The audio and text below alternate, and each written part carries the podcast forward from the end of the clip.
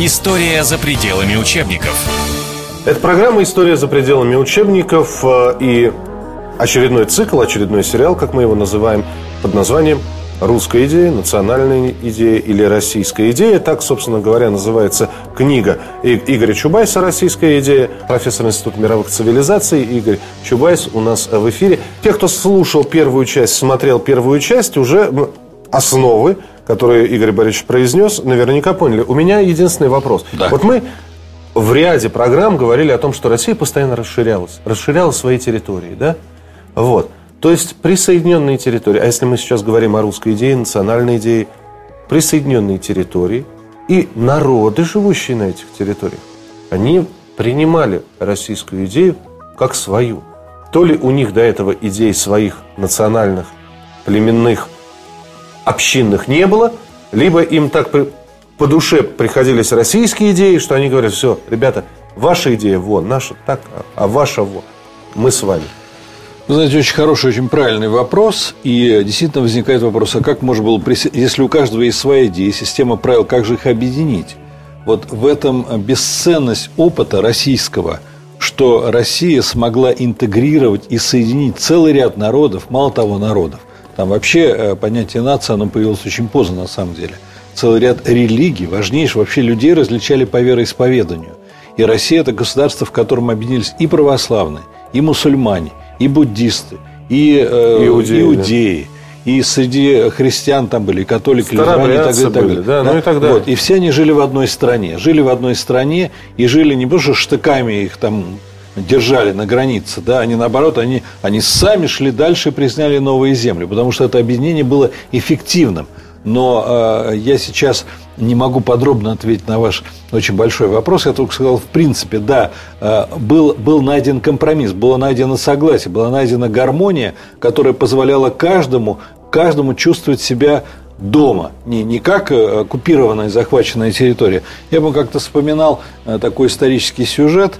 Э, вот в 1563 году Иван Грозный взял Казань, взял огнем и мечом – и это действительно была жуткая осада, это была масса крови, потом их блокировали, был город, голод и так далее, и так далее. Ну, казалось бы, врагов обрели навсегда, да? А что дальше? Проходит 50 лет, и в 1612 году в России смута. Так вот, во время смуты Москву от поляков спасали татары, спасали народы Поволжья, которые шли спасать свою страну – Потому что, вот выражаясь современным языком, национальная политика в то время, хотя не было понятия нации, была настолько разумной, что присоединение было кровавым, но дальше все нашли свое место. Дальше смогли договориться. Дальше нам смогли создавать единую страну, единое государство. Понимаете? И, и, кстати, это не только было в истории России, и в истории Соединенных Штатов была война севера и юга, которая закончилась победой северян, но это не значит, что южане бежали, там все, они создали, в конце концов, единое мощное государство.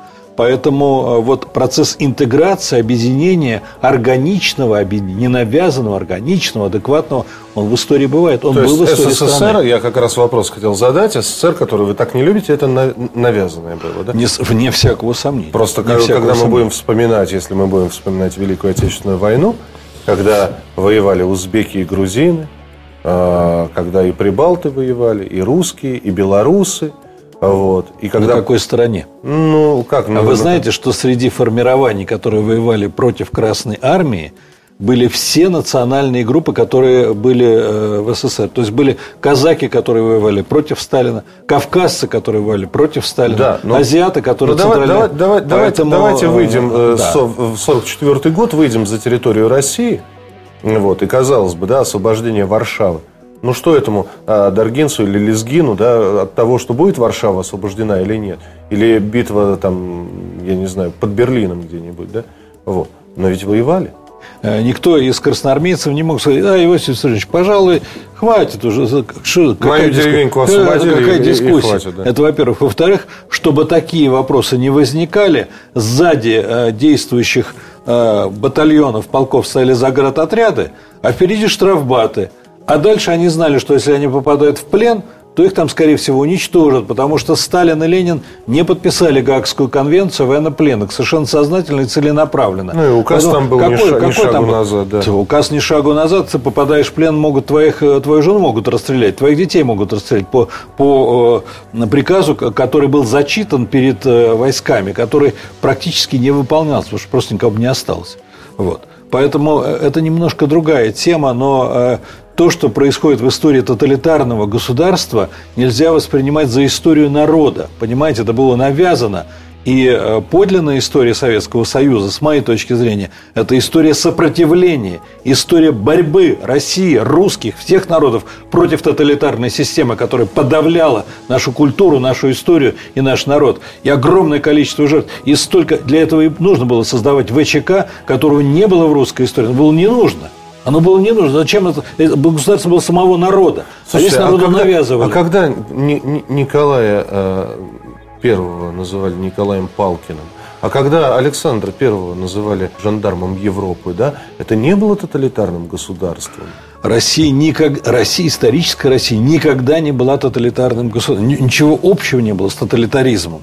И э, еще раз повторю, во-первых, меньше читайте советских книг, советских учебников по истории, во-вторых, мы сильно уходим в сторону, а в-третьих, если говорить на эту тему, ну, э, это очень большая... Вот все, что вы спрашиваете, любой ваш вопрос, это нужно одной фразой трудно ответить. Но, но если коротко, я скажу так. У отца Врангеля, отец Врангеля не генерала, который защищал Крым в гражданскую войну, а у его отца. Есть очень интересные мемуары, и он все, что он пишет до 17 года, он непрерывно критикует. Все неправильно, все не так. Вот это не то дело, это не то.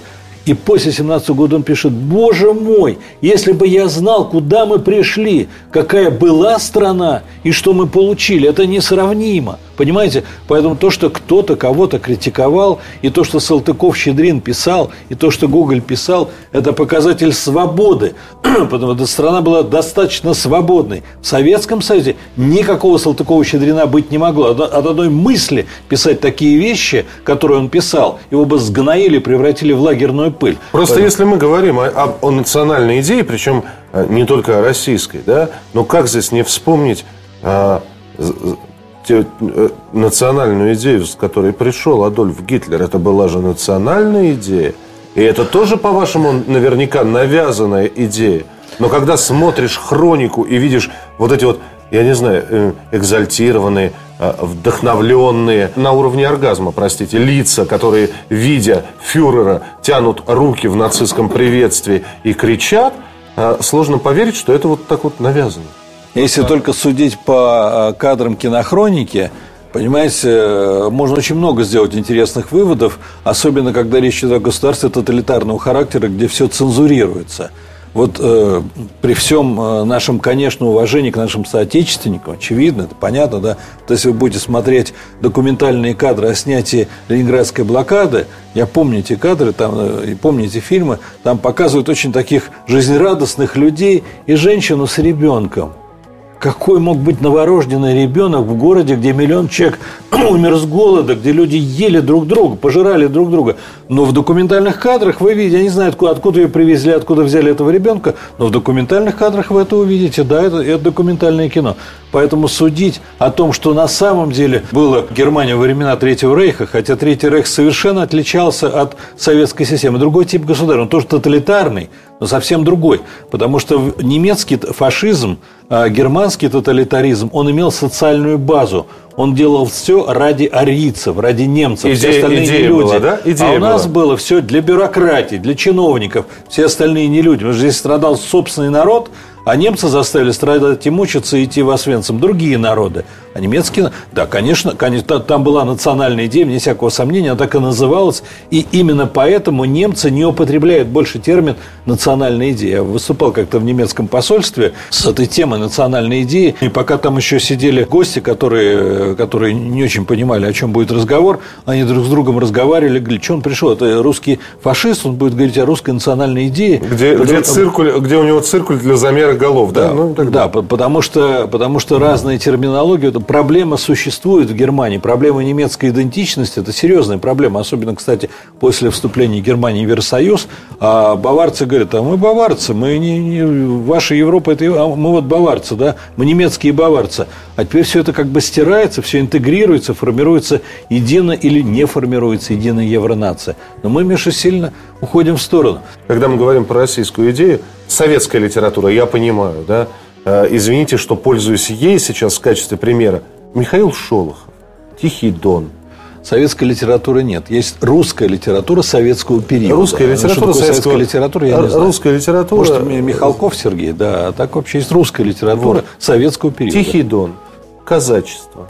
Оно было русским? Или там была казаческая идея национальная? Вот мы сейчас говорим про русскую идею. Идея, которая объединяла разные народы, огромное количество религиозных конфессий, да? А, причем абсолютно действительно могли уживаться, ну, это Шалом Алейхама можно прочитать, да, в одном местечке и русские, и евреи, да, и э, русские помогали евреям корову доить в субботу, а те доили у русских коров в воскресенье. Все это прекрасно. Но вот казачество, да, которые у Шолохова, они говорят, мы не русские, мы казаки. Я уже сказал, что вот эта многоликость нашей страны, многонародность, как говорили тогда, писали в начале века, она э, никак не препятствовала единству и мощи и силе интеграции, потому что была единая система правил. В чем она? Мы об этом поговорим.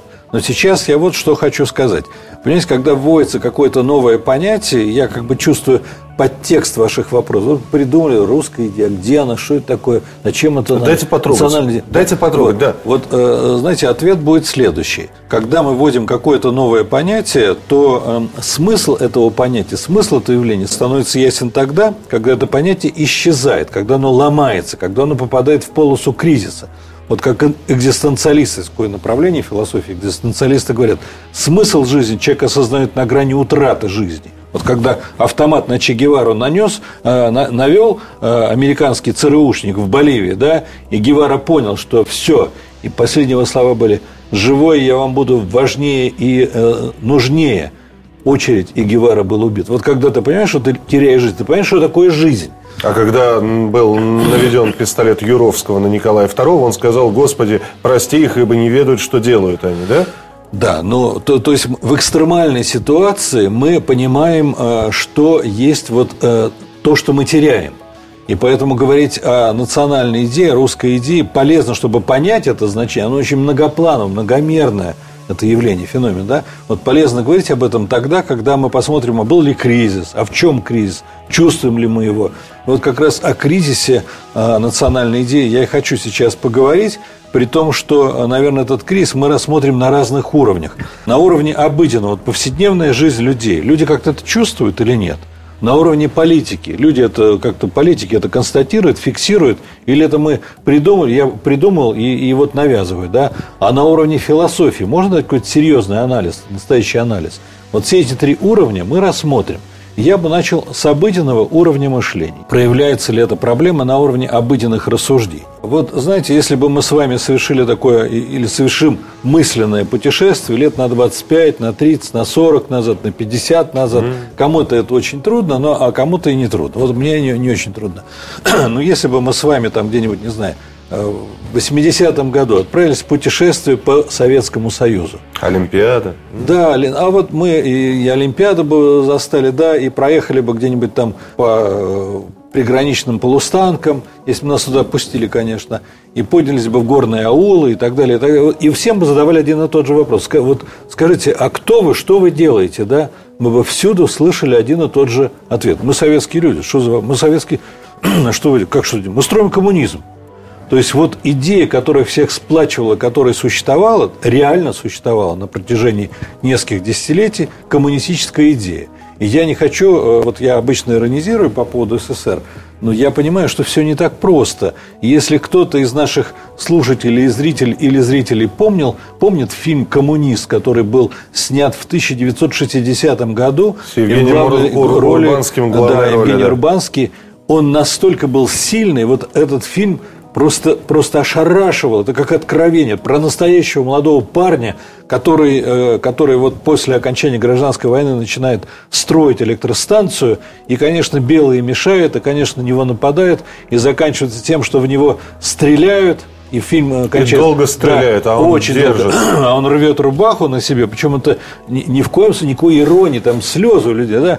И он кричит, врешь, мы все равно, мы построим, мы сделаем. Он верил в это, он верил в то, что будет коммунизм. Между прочим, когда этот фильм шел э, на Кубе после победы Фиделя Кастро, э, он шел там в самом большом зале кубинской столицы, в зале Чаплина, и во время показа фильма вдруг автоматная очередь в зале. Тут же Мелисянов включает свет, вбегает, кто стрелял?